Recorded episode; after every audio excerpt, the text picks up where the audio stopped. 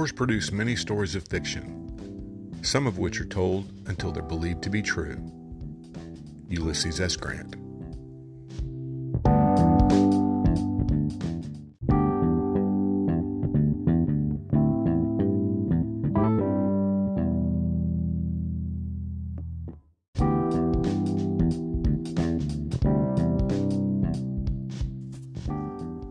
Welcome to the Revisionist History Podcast, where we set the historical record straight no matter who it might offend. I'm Paul, and today we're going to be tackling five myths about the bloodiest conflict in American history the Civil War. Now, there's no complete count of the number of books written about the American Civil War, though a rough estimate puts the total at close to 100,000. The number of articles online surely numbers in the millions. This isn't really surprising, given that more Americans died in the four year conflict, 620,000, than nearly all other American wars combined, and the fact that scars from the war continue to plague the nation more than 150 years later.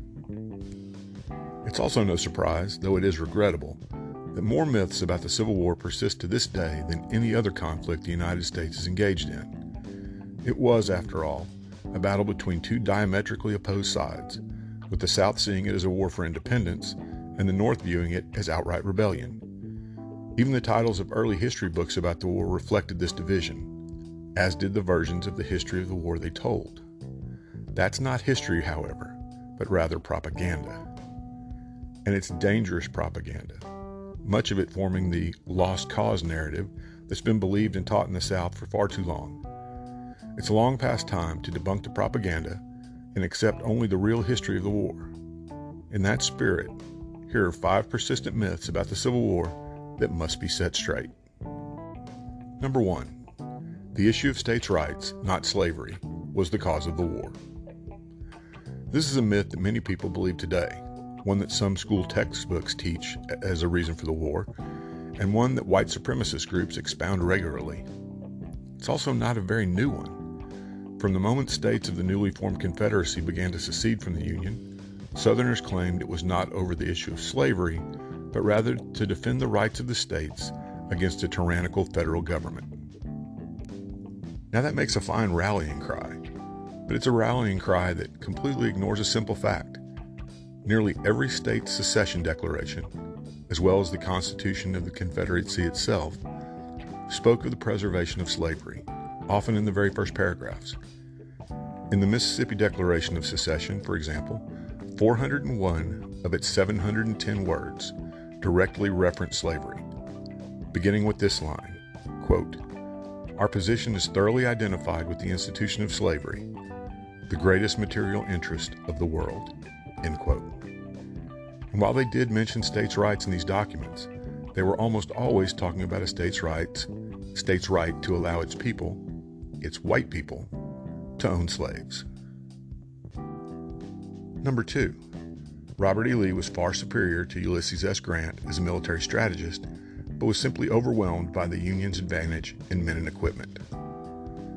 The common narrative, even in textbooks, has always been that Lee was a brilliant strategist and tactician who did more than anyone could have imagined or expected with far fewer men and resources.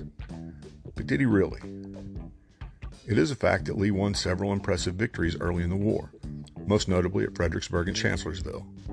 But these victories aside, Lee's near obsessive desire to destroy the Army of the Potomac caused him to repeatedly take unacceptable losses in situations where victory was clearly not attainable, Antietam and Gettysburg being the most egregious examples.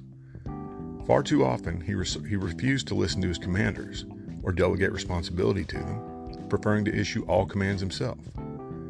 The only real exception was General Stonewall Jackson, whom Lee did clearly trust. Jackson proved instrumental in Lee's victories, but was sorely missed after his death in 1863. Another advantage Lee enjoyed early in the war was the complete ineptitude of the Northern generals prior to Grant taking command of the Army of the Potomac in May of 1864. Earlier commanders, like General George McClellan, never pressed their tactical or numerical advantage when they had it. This allowed Lee and the Army of Northern Virginia to escape what should have been complete annihilation on numerous occasions. Once Grant took command, that weakness on the Union side ended, and the Confederacy was doomed as a result. It would have been far wiser for Lee to have fought a defensive war than the all out offensive he favored. Historian James McPherson, author of the excellent book Battle Cry of Freedom, which I've mentioned here before, said it best quote, The South could win the war by not losing, but the North could only win by winning. End quote. Number three, Robert E. Lee was committed to reconciling the North and the South after the war. Now, it's true that Lee ordered his men not to engage in a guerrilla war, both just before and immediately after his surrender at Appomattox. He also encouraged his men to apply for pardons rather than leaving for South America and Mexico, as some did. To say he was committed to reconciliation, however, goes far beyond the actual facts. To his dying day, he said the North had to earn the trust of Southerners after the war, rather than the much more logical other way around causing Grant to comment simply, Lee is behaving badly. Lee also caused continued division regarding former slaves after the war. Despite some comments that it was good that slavery had ended, he maintained that it would be better for Virginia if the half million newly freed blacks living there simply left. His exact words to the Joint Congressional Committee on Reconstruction in 1866 were, quote, I think it would be better for Virginia if she could get rid of them, end quote hardly a voice of reconciliation. Myth number four thousands of black soldiers fought to defend the Confederacy. This is one myth that hasn't existed since the time of the war itself. In fact, it only gained traction in the 1960s and 1970s. This was the very time both historians and much of the public were finally acknowledging that slavery was the true cause of the war, and I don't think it's a coincidence that a myth like this would spring up at the same time. It allowed defiant proponents of the lost cause narrative, those who felt guilt about the actions of their ancestors, and those in denial in general to throw up an argument that was, to put it lightly, quite ridiculous, which was the claim that black soldiers fought to preserve the Confederacy too, and thus the war couldn't have been about slavery. Except black soldiers didn't fight for the Confederacy. The Confederate government forbade the enlistment of blacks, whether free or slave, for service in the Confederate Army for the majority of the war. Blacks were drafted for service as cooks and laborers, but that simply shifted their bondage from the plantation to army camps. Shortly before the end of the war, with defeat already certain, the Confederate Congress finally voted to allow slaves to become soldiers. It was far too late by then. As noted on the site Encyclopedia Virginia, only a few black men were ever accepted into the Confederate service as soldiers, and none did any significant fighting. Number 5. Most Confederate monuments were erected shortly after the war to honor the soldiers who died.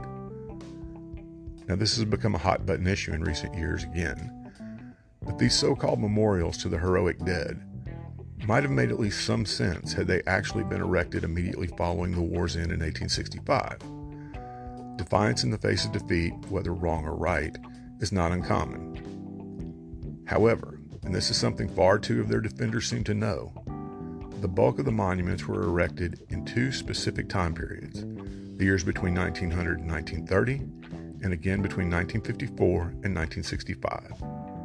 The first period saw the reemergence of the Ku Klux Klan in the South, and the second was the period of the civil rights movement that brought an end to segregation.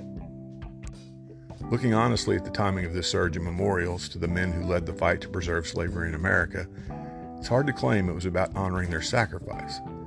If that were true, they would have been built in the late 1860s and 1870s. The actual timing points to something far more shameful.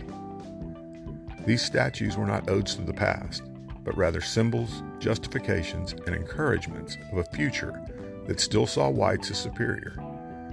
They were meant, whether we want to admit it or not, to show blacks their, quote, place in Southern life, history, and culture, not just in the past, but in the future as well. They were not memorials, they were warnings in stone. Now, let me be clear about something at this point. I'm not advocating the removal of the history of the Civil War, the history of the Confederacy, or the history of slavery. We have to know our history, or we'll never learn from it But history is taught through books, museums, and classrooms. Statues, by contrast, are erected to glorify their subjects, not to teach history. We wouldn't put up statues of Aaron Burr or Benedict Arnold on a courthouse lawn. Jefferson Davis doesn't belong there either. These aren't the only myths about the Civil War, but they are the ones used most often with nefarious intent. Removing them from our national discussion is imperative if we're to ever fully heal the wounds of that cataclysmic conflict, and that starts with getting the facts right. Have a great day. We'll see you next time.